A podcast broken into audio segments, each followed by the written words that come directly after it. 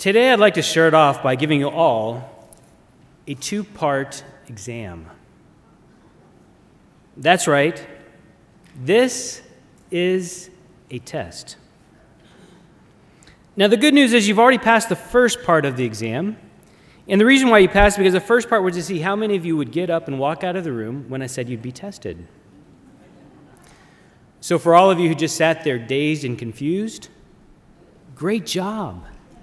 You aced it. Now, the second part of the exam involves a little more thinking. It involves answering a question, and that question is true or false, I like taking tests. Again, the question is true or false, I like taking tests. You can answer the, uh, you can write the answer on your paper. I just won't accept this for an answer. That's, that's what I have to say. You know, for most ordinary people, we hate taking tests. Our chests tighten, beads of sweat collect on our foreheads, and we get that awful pit in our stomach. Even the mention of a test can cause us to squirm or want to exit a room. The fact is, tests can be humiliating, they can be discouraging or outright embarrassing. Some have gone so far to suggest that tests are more effective at degrading a person than grading them. As much as people don't like tests, though, our world is filled with them. From high school to grade school to college to driving tests to COVID tests to drug tests to professional certifications, tests are an inherent part of our culture. It's virtually impossible to go through life completely escaping them and getting away test free.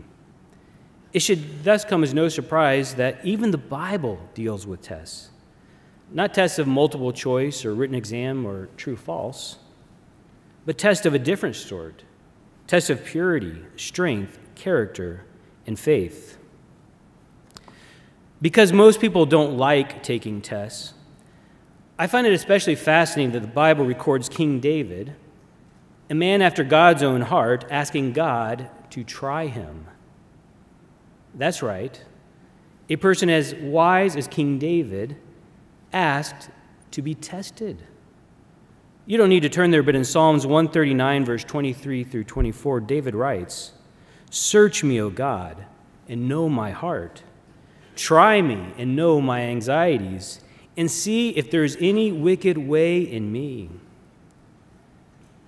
It's really quite astounding when you think about it that, God, that David asked God to try him. But why? Why would anyone ask to be tested? Especially from God. What is the value of a test? Now, like most of you, I've taken a lot of tests in my life driving tests, school tests, aptitude tests, you name it. But all of all the testing I've been involved with, the tests we do at work has given me appreciation for tests I'd never had before. You see, at work, our tests were not so much about evaluating people, but verifying our products the hardware and software we sell our customers. This product testing has caused me to consider why we test and the value such testing brings. Over the years, it's caused me to look at tests from a different perspective. And I found that looking at tests from a different view, viewpoint, a perspective that's not quite so personal, can be very helpful in understanding the test we as God's people encounter in our daily lives. So please allow me to explain. I work for a telecommunications infrastructure provider, and the equipment we make is not for the end consumer. It's not the smartphones, the tablets, or the communications devices you have in your home. Rather, it's equipment go- that goes into cell towers and back end offices that hardly anyone ever sees. This invisible infrastructure, which has slowly been mi- migrating to the cloud, making it perhaps even more invisible, connects literally billions of people together and makes wireless systems work.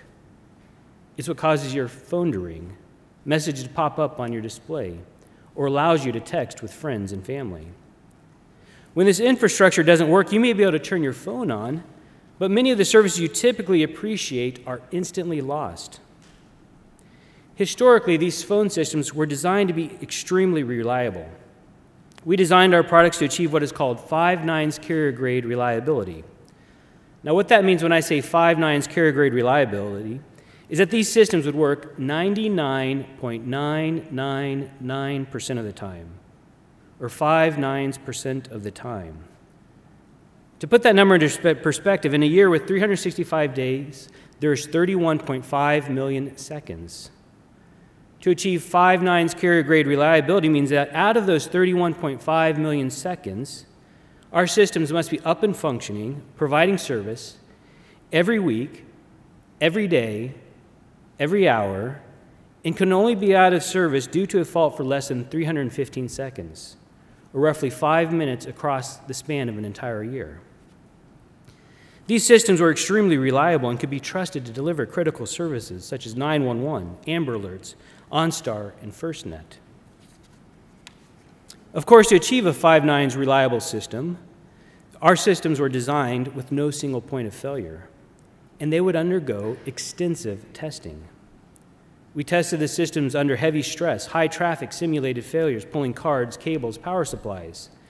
We also tested our, uh, our systems through numerous cycles designer tests, product tests, systems tests, customer lab tests, and first market applications. To build a five nines carrier grade system, to build an extremely reliable system that can be depended on, it takes a lot of thought, a lot of planning, and a lot of testing. You can't build a trustworthy system without lots and lots of testing. Of course, all these tests would have to be concluded before our product was declared generally available, meaning it could be reproduced and safely deployed across our customers' networks where it would serve the masses. Defective products have the potential of making an entire network fail and causing millions of people to lose service. Therefore, before our customers would allow new software to enter their networks, those products had to be proven to meet certain standards. You know, in a similar fashion, God also requires we, his people, go through tests. In fact, most of us will go through many tests before entering his kingdom. To see what I'm talking about, please turn with me to Acts chapter 14, verse 19. Acts 14, verse 19. In Acts chapter 14, the Apostle Paul and Barnabas have recently fled the region of Iconium and come to the city of Lystra. There they observe a man who's been crippled since birth listening intently to the gospel message. Now, Paul senses that this man has a great deal of faith. And so he tells this man, who has never walked a day in his life, to stand up straight on his feet. Now imagine being there for a moment. It must have been incredibly intense. Tons of people gathered around watching. What's going to happen? To the crowd's astonishment, the man does what Paul instructs. He stands up. And not only does he walk, he leaps. The crowd, of course, becomes hysterical over this miracle. They think that Paul and Barnabas are the gods Zeus and Hermes. They say, and I'm quoting from verse 11, that the gods have come down to us, to us in the likeness of men. The priests of Zeus start to prepare sacrifice in Paul and Barnabas' honor. So Paul and Barnabas try to calm them down, telling the people that they are mere men and that the Almighty Creator should be credited with everything. For a time, things settle down, but then disaster strikes. Jews from Antioch and Iconium who had chased Paul and Barnabas out of their cities come to Lystra. Somehow they manipulate the people there who were previously ready to worship Paul and Barnabas to stone Paul. In an ironic twist, the atmosphere suddenly shifts from honor to murder. Reading now verse 19, Acts 14, verse 19. Then Jews from Antioch and Iconium came there, and having persuaded the multitudes, they stoned Paul and dragged him out of the city, supposing him to be dead. Verse 20. However, when the disciples gathered around him, that's Paul, around his body, he rose up and went into the city. And the next day he departed with Barnabas to Derbe. And when they had preached the gospel to that city and made many disciples, they returned to Lystra Iconium, and Antioch. That's right, Paul and Barnabas go right back into the cities of those who sought to kill them. Verse 22 strengthening the souls of the disciples, exhorting them to continue in the faith, and saying, We must, through many tribulations, enter the kingdom of God. We must, through many tribulations, enter the kingdom of God. What incredible courage to press forward in the midst of such adversity. But as stated at the end of this verse, you and I, we, we shouldn't expect anything different. After all, all, Paul says, we, we must, through many tribulations, enter the kingdom of God. That just so happens to include you and I here today. In Paul's second letter to Timothy, please turn there to 2 Timothy 1, verse 6 through 8. 2 Timothy 1, 6 through 8. Paul reflects back at his time at Lystra and prepares Timothy to expect similar tests and tribulations. Now, when Paul writes this second letter, he's once again faced with the bleakest of circumstances. Paul is in prison in chains and about to die. Many of the church have gone astray, completely forsaken him, or even worse, done him harm. And yet, in this letter, Paul encourages Timothy to stand strong and to continue in the faith. Reading now 2 Timothy 1, verse 6 through 8. Therefore, I remind you to stir up the gift of God which is in you through the laying on of hands. For God has not given us a spirit of fear, but of power, of love, and of a sound mind. Therefore, do not be ashamed of the testimony of our Lord, nor of me, his prisoner, but share with me in the sufferings for the gospel according to the power of God. Paul tells Timothy to share with them in his sufferings. Skipping forward now to 2 Timothy 3, verse 11. 2 Timothy 3, verse 11, Paul recalls his time in Lystra, which we read, uh, just read about in Acts. 2 Timothy 3, verse 11. Persecutions, afflictions, which happened to me at Antioch, at Iconium, at Lystra. So these are the same cities we just read about what persecutions I endured, and out of them all the Lord delivered me. Yes, all who desire to live godly in Christ Jesus will suffer persecution. Notice, Paul says, all who desire to live godly in Jesus will suffer persecution. Paul doesn't say you might suffer persecutions. He doesn't say you could suffer persecution. He says you should expect it. You see, part of walking the narrow and difficult way involves going through tests. It is part of the process of being called and chosen in this evil age. Continuing in chapter 4, 2 Timothy 4, verse 5. But you be watchful in all things, endure afflictions, do the work of an evangelist, fulfill your ministry. For I am already being poured out as a drink offering, and the time of my departure is at hand. He's talking about being executed here. He's, he's going to be killed.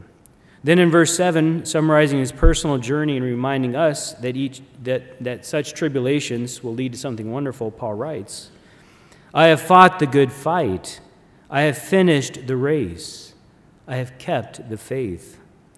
Finally, there is laid up for me the crown of righteousness, which the Lord, the righteous judge, will give to me on that day, and not to me only, but also to all who have loved his appearing. Going through tests is part of our Christian journey. As we walk the path of God's faithful and prepare to be part of the first resurrection, a resurrection the book of Hebrew calls a better resurrection, we should expect to endure afflictions. So be ready to share in my sufferings, Paul says, knowing that in the end there is a great reward for those who remain faithful. You know, of course, it wasn't just the Apostle Paul who explained we'll go through tests. Peter, James, John, Jude, and I suppose all the New Testament authors understood and taught this concept. I especially like the way Peter describes it, though, in 1 Peter 4, 1 Peter 4, verse 12. If you would, please turn there, 1 Peter 4, verse 12. In this passage, Peter makes a sort of, you know, dust sort of observation. He knows that this question of why must I go through tests is something that nearly everybody struggles with. We are perplexed, bewildered, and grieved when we are tested. And yet, Peter says we shouldn't be. You can just visualize Peter sitting there shaking his head, knowing how people think and how something which should be so obvious to us, it still baffles us. In 1 Peter 4, verse 12, Peter writes, 1 Peter 4, verse 12, Beloved, do not think it strange concerning the fiery trial which is to try you, as though some strange thing happened to you, but rejoice to the extent that you partake of Christ's suffering, that when his glory is revealed, you may also be glad with exceeding joy. Now, think about the timing that Peter's describing here. When is Christ's glory going to be revealed? I should mention that the Greek word here for revealed is apocalypsis, which I'm sure you recognize is related to our English word apocalypse. Will Christ's glory not be revealed apocalypsis when he returns and all God's faithful are resurrected in the first resurrection? The Feast of Trumpets we will be keeping this coming Tuesday foreshadows that event. And what an incredible event it will be. Think about it. All humans that are alive will witness Jesus Christ coming in the clouds and see how his sacrifice has opened the way to eternal life. They will see you, God's faithful, inherit your crown of righteousness, change from mortal to immortal, from corruptible to incorruptible. What a wonderful event it will be. It's a day we should all be looking forward to. But until then, Peter, Paul, and so many of the New Testament authors remind us you are going to be tested. We must, through many tribulations, enter the kingdom of God. So don't just sit there dazed and confused when that spiritual pop quiz comes. Be ready for it and rejoice knowing that such tests are part of the process of inheriting a wonderful reward. I mentioned at work, that at work our products were slowly being migrated to the cloud. Now, these cloud systems are based on the premise that instead of being built on application specific hardware, or you could say bricks and mortar type of equipment, products should be software based and virtual in nature. There's, of course, a lot that can be said about these cloud networks, but what I want to highlight today is that this new cloud environment has also spanned, spawned new methods of testing.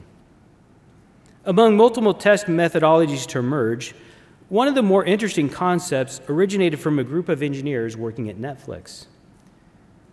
Now, the engineers at Netflix realized that one of the best ways to build a reliable system was to throw it into an environment of chaos, an environment where trouble can strike from any location at different times in varying levels of intensity. The engineers at Netflix named their innovative testing solution the Chaos Monkey. According to an article from Infoworld.com, this catchy name coming from the idea of, I quote, unleashing a wild monkey with a weapon in your data center or cloud to randomly shoot down instances and shoot through cables. The intention is, of course, to use this chaos to learn how to serve your customers better. By randomly wreaking havoc, Chaos Monkey helps engineers identify flaws that have to be fixed, shortcomings that have to be overcome. It uses the evil nature of chaos to produce something good, something that is resistant and stands strong in the face of adversity. I believe Mr. Avery shared this concept with you previously, but uh, the reason I wanted to highlight it is because it provides such a good analogy for the world we live in. In this present evil age, Satan and his demons are constantly throwing things at you. Things like COVID, poor health, political instability, fake news, job insecurity, financial challenges. They're constantly throwing things at you, trying to trip you up and cause you to stumble. The interesting thing, though, is God used this world of chaos not for your detriment but for your development, to make you stronger, and to prepare you to serve the masses. As King David wrote, Search me, O God, and know my heart. Try me and know my anxieties, and see if there is any wicked way in me. What a better way to achieve this than living in Satan's world of chaos. Please turn to Romans 8, verse 16. Romans 8, verse 16. In Romans chapter 8, Paul describes what it means to live in the Spirit, living for God's kingdom, instead of living in the flesh. He explains how the whole creation groans for something better, something better than this chaotic world held captive under Satan's influence. Paul also describes how the sufferings of this present evil age are not worthy to be compared to what God is in store for those who love him. Reading now Romans 8, verse 16. The Spirit Himself bears witness with our spirit that we are children of God. And if children, then heirs, heirs of God and joint heirs with Christ, if indeed we suffer with Him, that we may also be glorified together. As we read in 1 Peter, this will happen at Christ's return, as pictured by the Feast of Trumpets. Verse 18 For I consider that the sufferings of this present time are not worthy to be compared with the glory which shall be revealed, apocalypto, in us. For the earnest expectation of the creation eagerly waits for the revealing, apocalypsis, of the sons of God. Dropping down now to verse 28, and we know, we know that all things work together for good to those who love God, to those who are called according to his purpose. All things work together for good. Not some things, all things. Of course, all things includes the trials, tests, and tribulations you endure. You see, God is such an amazing God. He can take even the evil things of this world to use them to produce something of value. The chaos testing you undergo in this life, which Satan and his demons throw at you, is thus not for your detriment, but for your growth and development. You know, one of the things I observed at work was that our testing was never with the intention of failing a product. We invested way too much time and money for a product not to succeed. Tens of millions, sometimes hundreds of millions of dollars. Rather, the purpose of the testing was so that our products would be guaranteed to succeed in our customers' networks, where it really mattered. Of course, every time we'd take a new product through various test cycles, inevitably we'd find things wrong with it. Places where it didn't function the way we wanted, wanted situations where it didn't interact properly with other systems, and conditions where it crashed and caused service interruptions. But you know, we never view these issues as indicators that our product was a failure. Rather, we viewed them as flaws that had to be fixed, shortcomings that had to be overcome, setbacks for which our engineers would work long hours to get things back on track.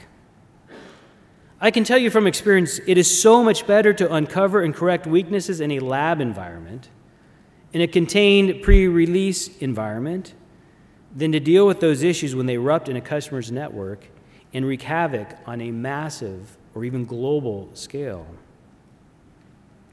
So, finding issues with our product while testing wasn't necessarily a bad thing, it was actually an essential thing. It was essential to building a trustworthy product that would be ready to serve the masses. Eventually, all our major issues would be resolved, and we would release an extremely reliable product, a five nines carrier grade reliable product, into the market.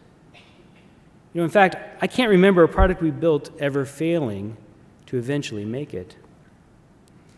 Enabling this, of course, was a team of designers who would reshape whatever needed reshaping, designers who would correct whatever needed correcting.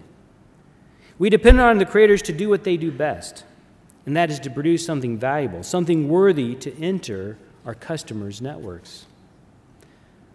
Of course, the analogy I'm drawing from this is that you and I also have such a creator, the most wonderful creator of all, a creator who loves you, who gave his only begotten Son for you a creator who can be trusted above everything else.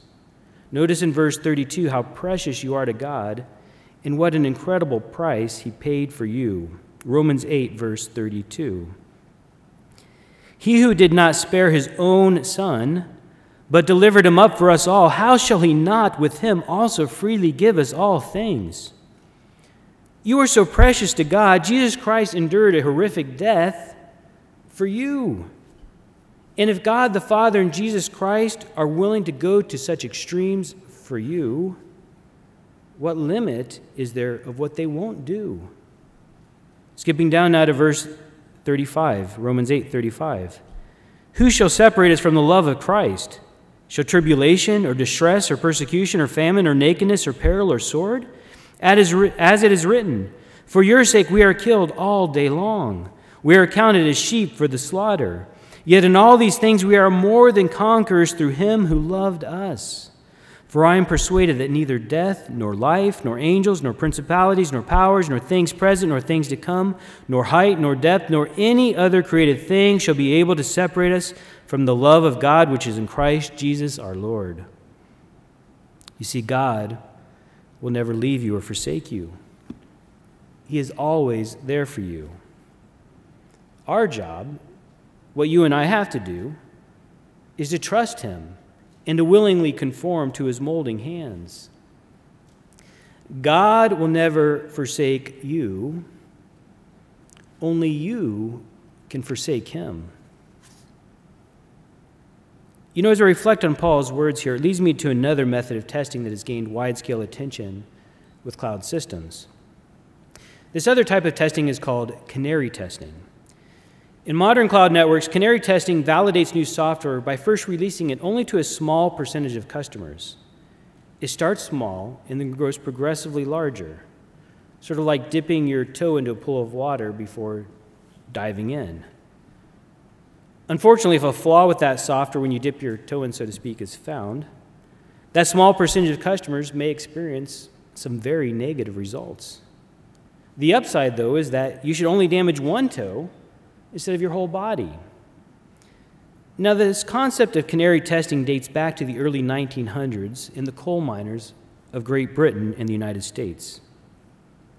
You see, around 1911, coal miners began taking caged birds, typically canaries, down into mine shafts to detect carbon monoxide and other toxic gases.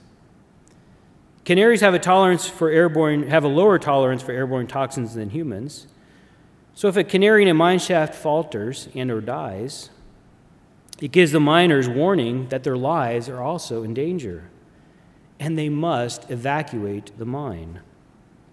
Sometimes these canaries taken in the mines could be revived, other times it was fatal.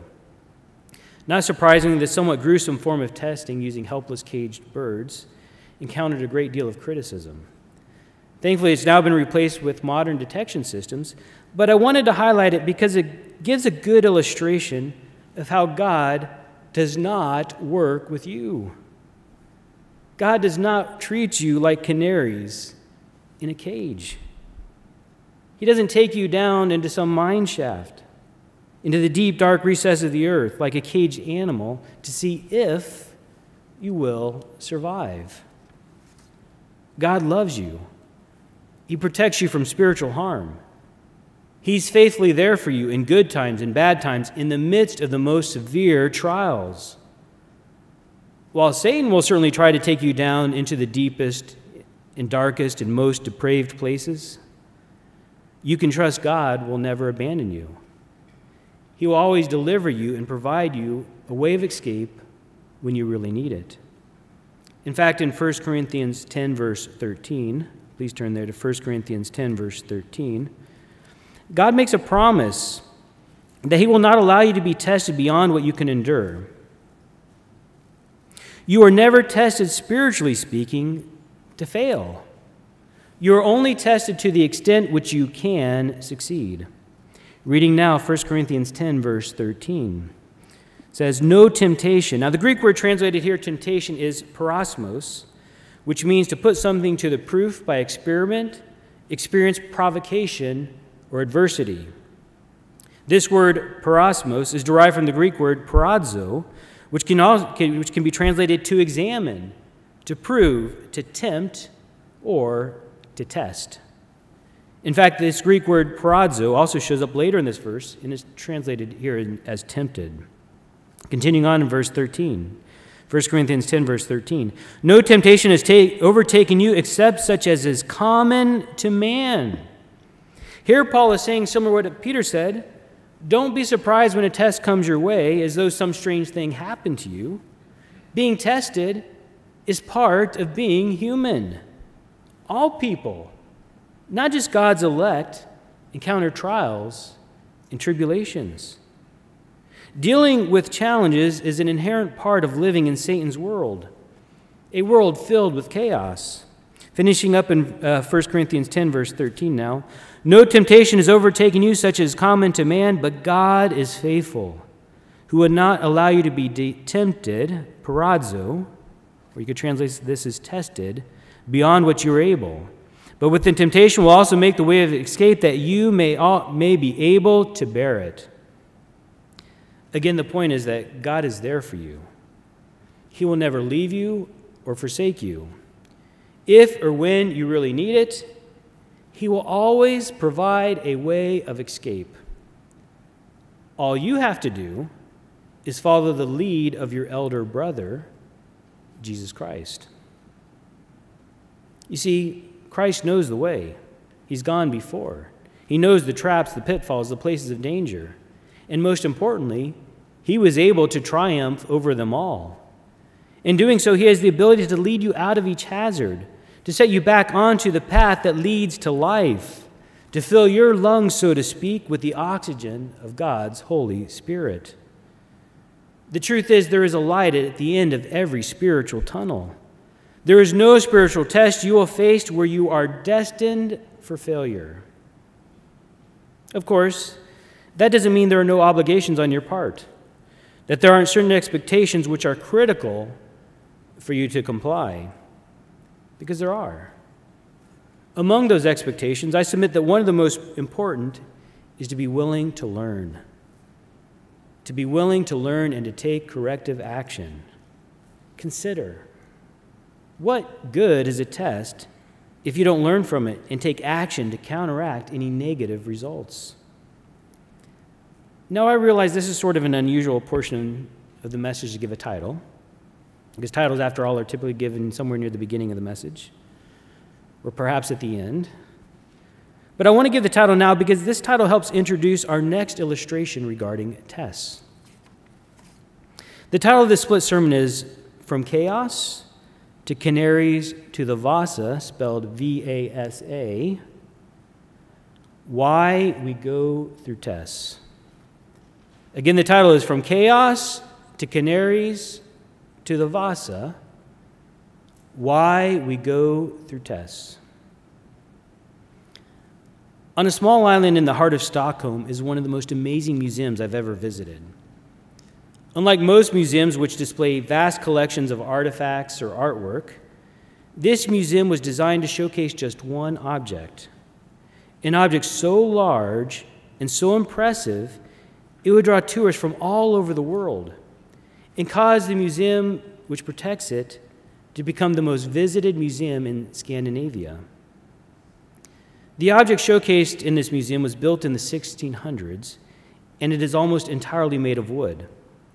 It sat at the bottom of the Stockholm Sea for over 300 years until it was rediscovered in 1956.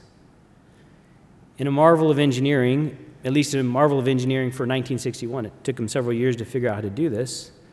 The people of Stockholm were able to raise this large object, a warship called the Vasa, to the surface. Amazingly, the Vasa was so well preserved that after the water and mud were removed over 300 years later, it was still able to float.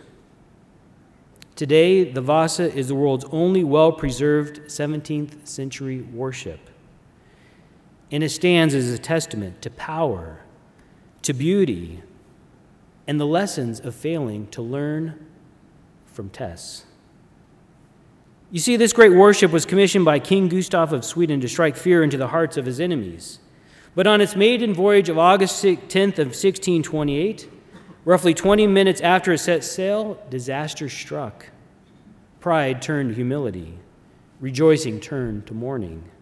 At the time, the Vasa was the most powerfully armed warship in the world. It stretched 226 feet in length and had two gun decks housing a total of 64 bronze cannons. A crowd had gathered to see it set sail, and the crew had even taken their wives, friends, and families on board. After sailing about 1,500 yards, however, a light gust of wind caused the Vasa to falter and then heel over onto its port side. water poured into the gun portals. The ship plunged even further. With no hope of saving her, panicked passengers scrambled for their lives.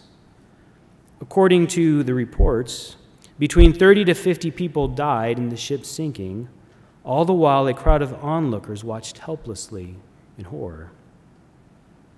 Since that time, numerous investigations have been conducted to understand why the ship sank. And although multiple reasons have been uncovered, one of the primary reasons was due to a design change midway through the ship's construction. It turns out that King Gustavus decided that the ship did not hold enough cannons, and so he ordered a second gun deck be added to add more firepower. The Swedish Navy had never built a two gun deck ship before, but complied with the order since Danish boats already had the feature. And after all, if the Danes can do it, so can we, right? Unfortunately, this additional deck also raised the ship's center of gravity, making the ship top heavy and unseaworthy. But you know, still, despite this blunder, tragedy should have been avoided. Not a single life needed to be lost. According to Swedish records, prior to the Vasa's launch, the crew had conducted a standard stability test in the presence of the ship's admiral and captain. This test consisted of 30 men running from side to side on the upper deck. After three traversals by the men, the test was halted because the ship was rocking so violently it, would fear, it was feared it would heel over. Now, think about it for a moment. From this test, you've got this ship rocking so much you're afraid it's going to sink if you don't stop the test. So, what do you do next? Despite the results of this test, no corrective action was taken. There wasn't room for additional stabilizing ballast. So everyone involved just pretended nothing was wrong. No one was willing to speak out and confront the trouble that loomed. As a result, more than 30 people lost their lives. The point is this tests are often extremely valuable. But if you don't learn from them and take action, what good is it accomplished? While you may not like being tested or potentially like the results of a test, you can't afford to ignore them. You can't afford to not take action. Test followed up with corrective action will make you stronger wiser, and ultimately prove you worthy to fulfill your purpose. That you can withstand turbulent winds and remain upright in the midst of a storm. But if you ignore your weaknesses revealed from testing, it can spell disaster. You know, at the beginning of this message, I described how King David asked God to try him in the book of Psalms. If you would turn with me there now to Psalms 139. Psalms 139, verses 23 through 24. Psalms 139, verse 23 through 24. Now, in this chapter, uh, at the beginning of, um, no, let me see here. Let me find a place. In this chapter, David describes how God has searched him and knows him extremely well. God knows David's sitting down, his rising up, his words, even before he speaks them. He knows David's beginnings how David's inner parts were formed. Because after all, there is no place hidden from God. God knows David so incredibly well. God knows David even better than David knows himself.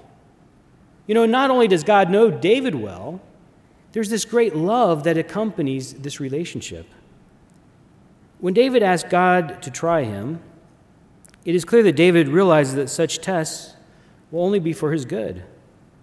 David realizes that his Creator, who knows him so well and loves him so much, only desires his success and will always be there to help him succeed.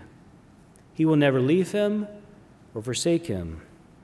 With this backdrop, David thus writes, reading now Psalms 139, Psalm 139, 23 through 24 Search me, O God, and know my heart. Try me and know my anxieties and see if there is any wicked way in me, and lead me in the way everlasting. Now, I hadn't quoted the last part of this passage until now. But did you notice at the end of this verse, actually at the end of this chapter, David makes a direct connection between God searching him and trying him to being led in the way everlasting. The fact is, there's a direct correlation between the two. There is a direct connection between the test you encounter in inheriting God's kingdom and eternal life. As Paul said, we must, through many tribulations, enter the kingdom of God. Paul understood this. Peter understood this. Nearly all the New Testament authors wrote about this. David also understood that being searched and tried was part of the process to inheriting God's kingdom. You see, part of living in Satan's world of chaos and preparing for God's kingdom means we will go through tests. Those tests may come in different forms, be of different degrees, or have different origins. But one thing they all have in common is that they all work together for good, for those who love God and are called according to his purpose. So the next time you face some fiery trial which is to test you, don't think it's some strange thing that is happening to you. Instead, do your best to learn from it and rejoice, knowing that as you partake in Christ's sufferings, when his glory is revealed on that wonderful day pictured by trumpets, you will also be glorified with him and receive your crown of righteousness. May you therefore learn from the tests you encounter, faithfully put your trust in God, and allow him to lead you, just like he led David, in the way everlasting.